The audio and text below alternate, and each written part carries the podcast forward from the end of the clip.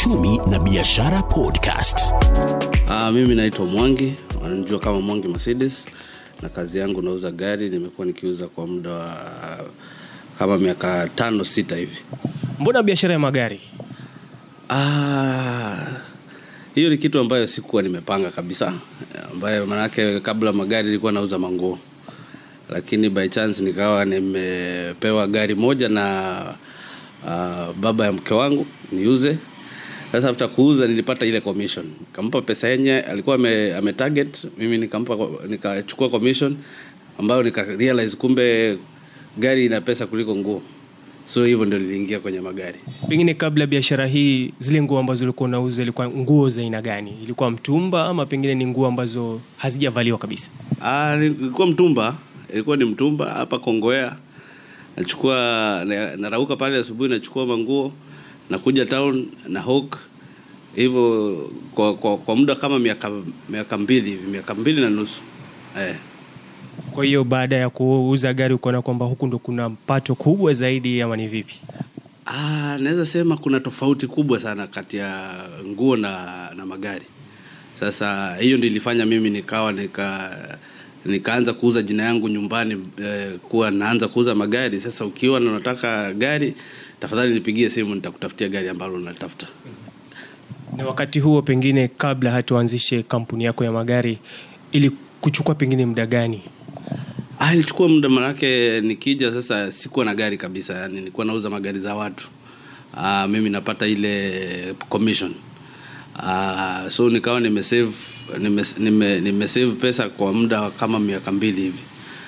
Ah, ndio sasa nikaanza kununua gari za kutumika sasa, ambayo gari ya kwanza nilinunua nilianza na vits Sasa kuanzia hapo ndio nikawa tu na nunua nikiuza nanunua nikiuza kwa muda wa karibu miaka mbili miaka mbili na nusu.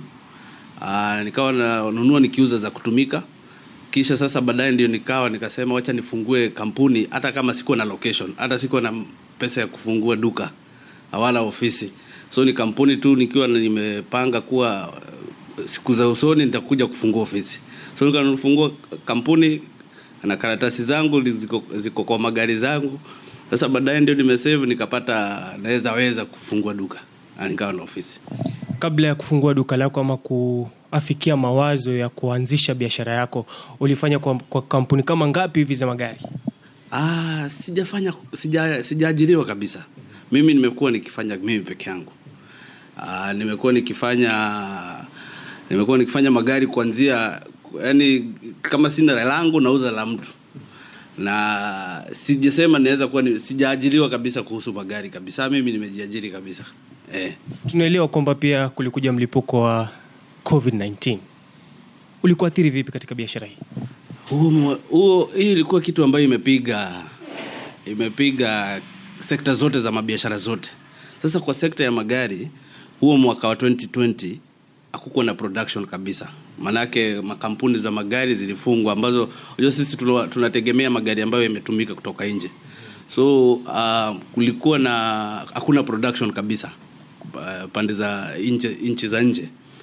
Uh, sasa hiyo ilifanya kuwa gap ya ya mtu wa, wa, mwenye anahitaji zile gari na mwenye anauza na mali zinatoka, kuna gap imeingia hapo, demand inakuwa juu, lakini supply imekuwa ndogo. Hiyo ndio limefanya kabisa kukakuwa na shida ya kuwa na uh, shida ya kuwa kuna shida ya pesa na magari, bei zikawa zimepanda juu sana.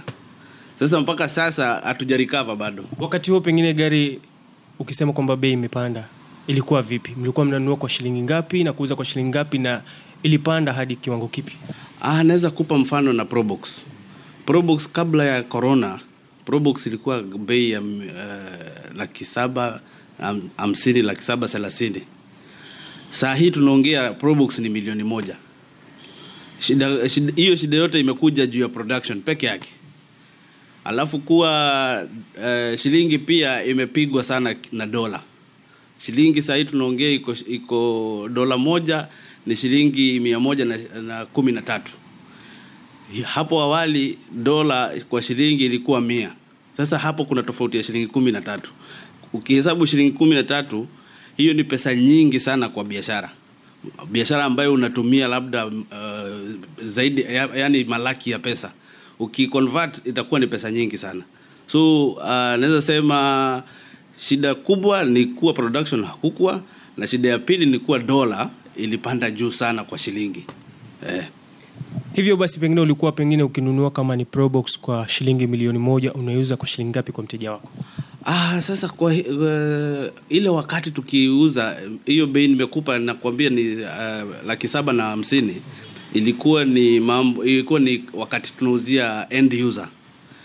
So hiyo wakati ukinunua unapata umenunua hiyo gari na laki sita. Ukikuja unapata unauza laki saba mia na hamsini sasa unapata ile kama mia hamsini ama ukiuza chini sana uh, una, unauza laki saba na thelathini. Sasa hii tunaongea saa hii hiyo gari sehemu kununua nje utanunua kama shilingi laki tisa. Ama ikiwa chini sana uta- utauziwa kama laki nane hamsini. Hiyo gari ukikuja hapa lazima ifikishe milioni eh. Na ulitumia mikakati gani kuhakikisha kwamba biashara yako haiathiriwi na janga hilo? Kwa sababu tunaelewa kwamba biashara nyingi wakati huo zilienda chini sana. Tunaelewa kwamba ijapokuwa hakukuwa na wateja lakini ilikuwa lazima ulipie eneo hili la biashara. Uliweka mikakati gani kuhakikisha kwamba bado biashara yako inasimama? Ah, naweza sema tunakuaga na uh, payment programs. Uh, si lazima ati uje ulipe uh, gari cash. Sasa ile ukilipa assuming umelipa kama 60% ya ya ya total amount ukilipa hiyo 60% hii 40% ndio utakuwa ukilipa polepole pole kwa muda wa mwaka moja sasa unapata zile pesa tunapata za za installments ile ambayo unalipa polepole hiyo pesa ndio inakusustain kulipa bill zako na uweze kuunganisha kidogo kama utaweza kuleta gari ingine moja. Mwaka huo huo 2020 kenya ilipiga marufuku uagizaji wa magari yaliyotumika kwa zaidi ya miaka minane. Hili agizo pengine lilitekelezwa na liliwaathiri vipi hasa hasa wewe kama muuzaji wa magari? Ah, hilo agizo limekuwa. Ile kitu watu wajui ni ati ah, watu tumekuwa tukileta gari ya miaka saba. Sasa ile kulikuwa na uh, government ilikuwa ime, ime, ime propose kuwa gari ziwe sasa za miaka tano hiyo kesi ikawa kokotini. kotini kuko shida ya kuwa hawa kuna association ya watu ya, ya, ya, ya magari ya watu ambao wanauza magari za kutumika ambazo zimetoka nje na kuna wale ambao wanauza gari mpya ambayo haijatumika kabisa. So kumekuwa na hiyo polepole yani serikali ya kenya inajaribu kupinga, kup, uh, kupunguza ile miaka. Sasa hiyo kitu ilienda ikaenda kotini. Mpaka sasa bado tunaleta gari ya miaka saba eh. na sasa hivi mbali na hilo ni kwamba kenya pia ina uwezo wa kutengeneza magari. Je wewe unanunua magari kutoka humu nchini ama bado unaagiza kutoka mataifa ya kigeni? Ah, mimi bado na- naagiza ta, kwa, kwa mataifa za kigeni na pia ninauza ambazo ziko zishatumika hapa Kenya. Na hizo ndio tuna deal nazo mpaka sasa. Eh. kampuni yako hasa hasa uh, ni magari gani ambayo pengine watu hununua kwa wingi Ah, mimi nimejaribu ku nimejaribu ku specialize na German. Sasa niweza sema hata ukiangalia duka la duka langu laitwa Mwangi Mercedes Limited. Ah, hilo jina nimekuja kuwa ni ni jina ambalo lilitokea li, li, li, tu kwa social media ambalo nikalichukua na nikalifanya kampuni. kwa hivyo si wewe ambao ulibuni jina hilo Ah, hilo jina lilitoka na Otile Brown. Huyo ndio alinipa hilo jina. Baada ya kuwa nimemuuzia Benz alafu ikawa na issue kidogo. Sasa hiyo kuanzia hapo ndio ikawa ah, huu ni ule Mwangi wa Mercedes. Ndio hiyo nikachukua jina Mwangi Mercedes ikawa limited company.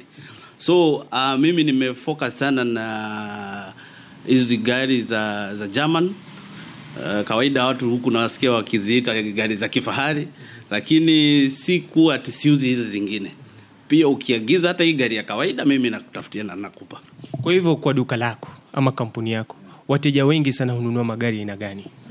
Ah, wateja wengi mimi nawafanya kuuza Benz sana na nawafanya kuuza BMW sana. Hizo gari mbili zinashindana sana kwa hesabu. Na pia ninajaribu kufanya ah, hizi uh, gari sasa hizo kubwa hizo Land Cruiser na, na hizo uh, Range Rovers pia.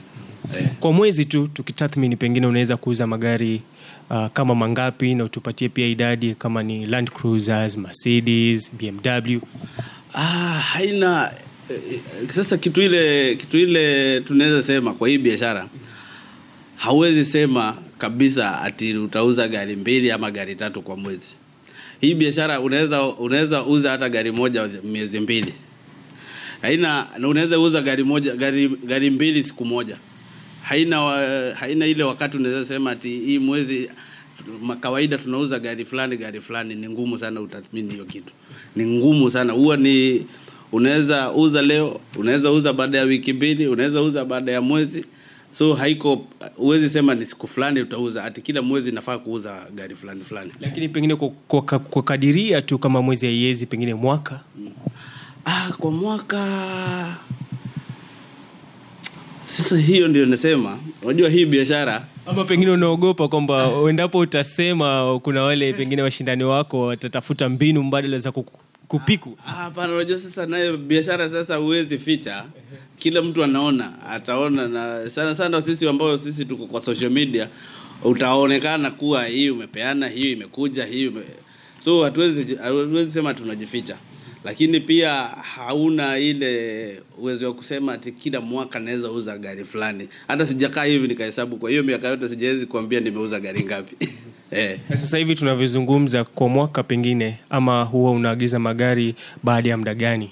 Na unayoyaagiza sana sana ni yepi ama ni aina yote ya matatu ya magari ambayo unayauza? Ah, kwa hiyo kuagiza nina, ninafanya kazi tofauti mara mbili. Nikiagiza ambazo za duka langu ninaagiza ninaagiza either Land Cruiser ama niagize Range Rover. Kwa hiyo kwa sababu nimejaribu kufocus na hizo gari kubwa kidogo wakati na, na kutoka nje. Alafu kuna kuagiza kwa sababu ya, ya, ya mteja. Mteja anakuja, mnaongea, mnaelewana, anakuambia nataka gari fulani, analipa kiasi fulani ya, ya, ya, ku, ya deposit alafu naagiza ile gari yake. Ambayo hiyo gari nimeagiza hiyo iko assigned ni ya mtu fulani. So ninakuagiza dukani na ninakuagiza na- naagizia client. Eh. kwa hiyo tuseme hino biashara unaweza ukawashauri wakenya wengine pia kujitosa kwayo ama ni vipi? Kwa sababu tunaelewa pia inahitaji kipato cha juu zaidi kuianzisha. Ah, mi naweza sema watu hii, hii biashara kwanza yaingia watu kila siku. Kwanza huu mji wa Mombasa, kuuza gari kila siku, kuna mtu mgeni ambaye anajaribu kuuza gari na si si siwezi sema si ati ni biashara mbaya, ni biashara nzuri, na si lazima uanze na kipato cha juu. Nimekuambia vizuri, mimi nikianza kuuza hizi gari sikuwa nauza gari zangu, nilikuwa nauza gari za watu, napata commission. So from zile commission, ukiweza ukimanage kusave, utanunua gari lako la kwanza.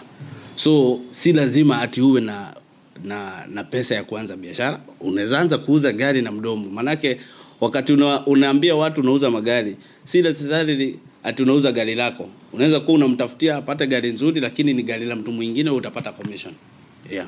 tukirudi tu nyuma mwaka elfu mbili kumi na moja biashara ya magari ya umeme yani ilinoga kweli magari haya faida yake ni nini hasa na watu pengine wanapenda zaidi ama Ah, magari ya umeme kidogo unaweza sema kwa uh, soko la Kenya kidogo limekuwa imekuwa la tashwishi sana. Yaani unapata ni ngumu sana, utapata katika watu laki moja mtu mmoja ndio ako na hiyo gari ya stima hiyo umeme. So ime hiyo ni kitu kidogo bado haijakubalika hapa Kenya. Watu wachache sana kidogo wako nazo. Ni hata ukaangalia mahali ambao wana, wanaenda kujaza ile umeme niweza labda hata kwa Kenya mzima labda ni mahali mbili tatu peke yake, na itakuwa Nairobi, manake hapa Mombasa sijaona kitu kama hiyo. Sasa naweza sema kidogo haijaingia kwenye soko ya Wakenya vizuri, so bado kidogo ina, ina ni ngumu kuingia kwa soko hiyo gari eh. Sasa hivi pengine mkenya ambaye anakusikiliza utamshauri vipi? Kuna yule ambaye anatoka nairobi kuna yule ambaye anatoka hapa mombasa. Utamshauri pengine anunue gari aina gani kulingana na lile eneo analotoka? Hala, hilo sasa ina, sana sana inalingana na, na mfuko. Okay. kwa hivyo si eneo unalotoka. Si, eh, si eneo bali ni yule mfuko. Hiyo mfuko yako ina, inaweza kununua gari gani? Sasa mfuko yako ndio itakudictate kuwa unaweza endesha gari hii na unaweza endesha gari hii na hii huwezi endesha kwa sababu pesa haijatosha. Eh.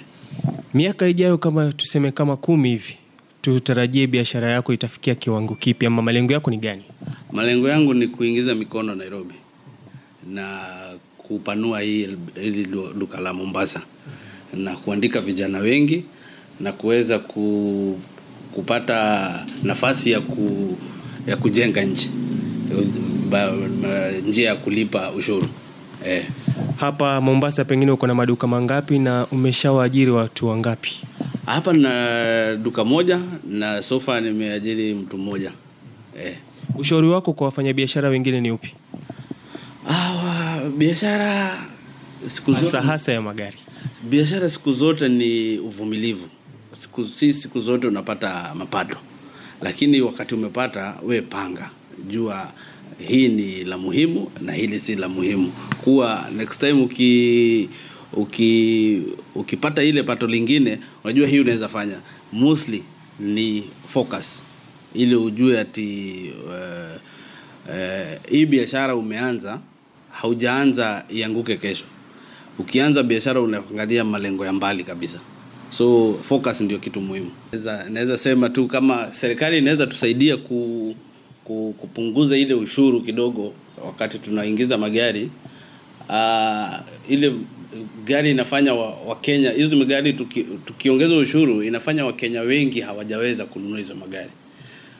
Na haswa hizi gari za kawaida hizi gari za mtu wa, wa mapato ya chini hizo gari zime afadhali hata kama ikiongezwa iongezwe kwa hizi magari za juu. Lakini kwa hizi gari sasa ikiwa imefika probox na ni gari la kazi linafika linafika bei karibu milioni uh, hilo si jambo luzuri kabisa. Maanake ile ni gari ambaye inatumika na watu wengi na ile ni gari ambayo ina, ina, ina, inasaidia hata kujenga nchi. Maanake ukiangalia wale wengi wananunua hizo gari wanafanya biashara ndogo ndogo.